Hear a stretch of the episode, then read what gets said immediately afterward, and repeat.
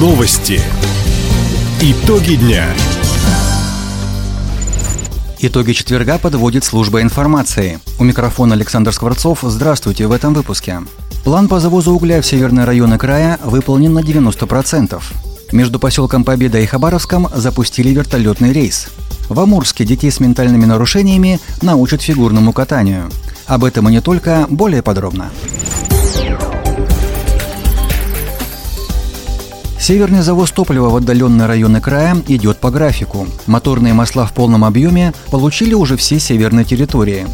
Углем полностью обеспечены имени Полины Осипенко, Аяномайский и Тугуру-Чумиканский районы.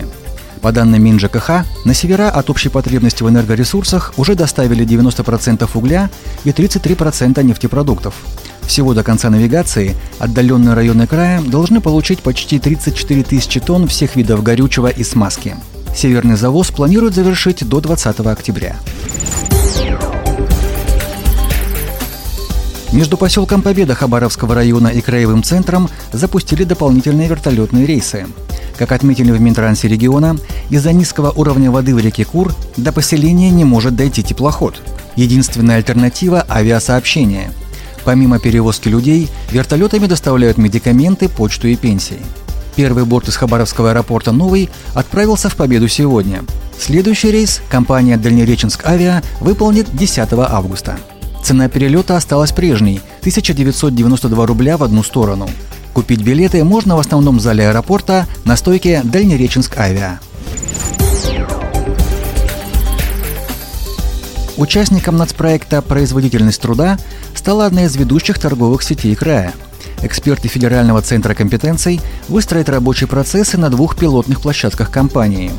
Первым станет участок приемки продукции одного из складских центров. От его работы зависит эффективность не только самого склада, но и розницы, поскольку именно отсюда товары направляются по всем магазинам Дальнего Востока. В ближайшие три месяца рабочая группа пройдет обучение инструментам бережливого производства и вместе с экспертом применит их на первом пилотном потоке. После компания сможет тиражировать полученный опыт на другие участки. Напомним, сегодня в крае к нацпроекту «Производительность труда» присоединились уже 32 компании из различных отраслей.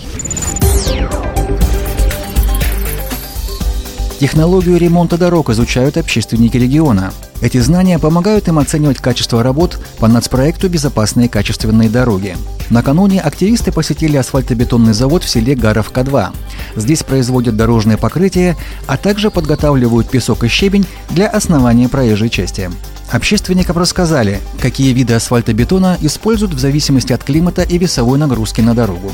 Также активисты проверили улицу Центральную в селе Восточном.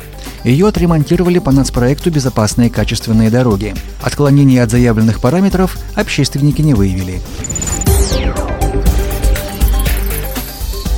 2 августа, в день ВДВ, в Комсомольске торжественно открыли бюст генералу армии Василию Филипповичу Маргелову. Он командовал воздушно-десантными войсками Советского Союза с 1954 по 1979 годы. Памятник находится у мемориального комплекса землякам, погибшим в годы Великой Отечественной войны. В церемонии приняли участие глава города Александр Жорник, председатель Думы, ветеран ВДВ Владимир Гинзбург, десантники разных поколений, воспитанники военно-патриотических клубов, ветераны боевых действий. Александр Жорник поблагодарил комсомольское отделение ДСАФ России и Братство ветеранов-десантников за значительный вклад в сохранение в городе юности памяти генерала Маргелова. Середине августа в Амурске стартует проект «Адаптивное фигурное катание для детей с ментальными нарушениями «Я могу». Накануне прошло первое родительское собрание. Цель проекта – привить ребятам социальные навыки через занятия спортом.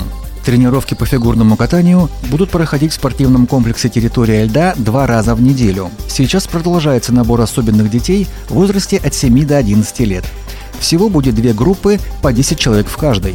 Программа рассчитана на три месяца. Занятия, а также прокат коньков будут бесплатными. Общественная организация Федерация ледовых видов спорта реализует проект «Я могу» при поддержке Фонда президентских грантов.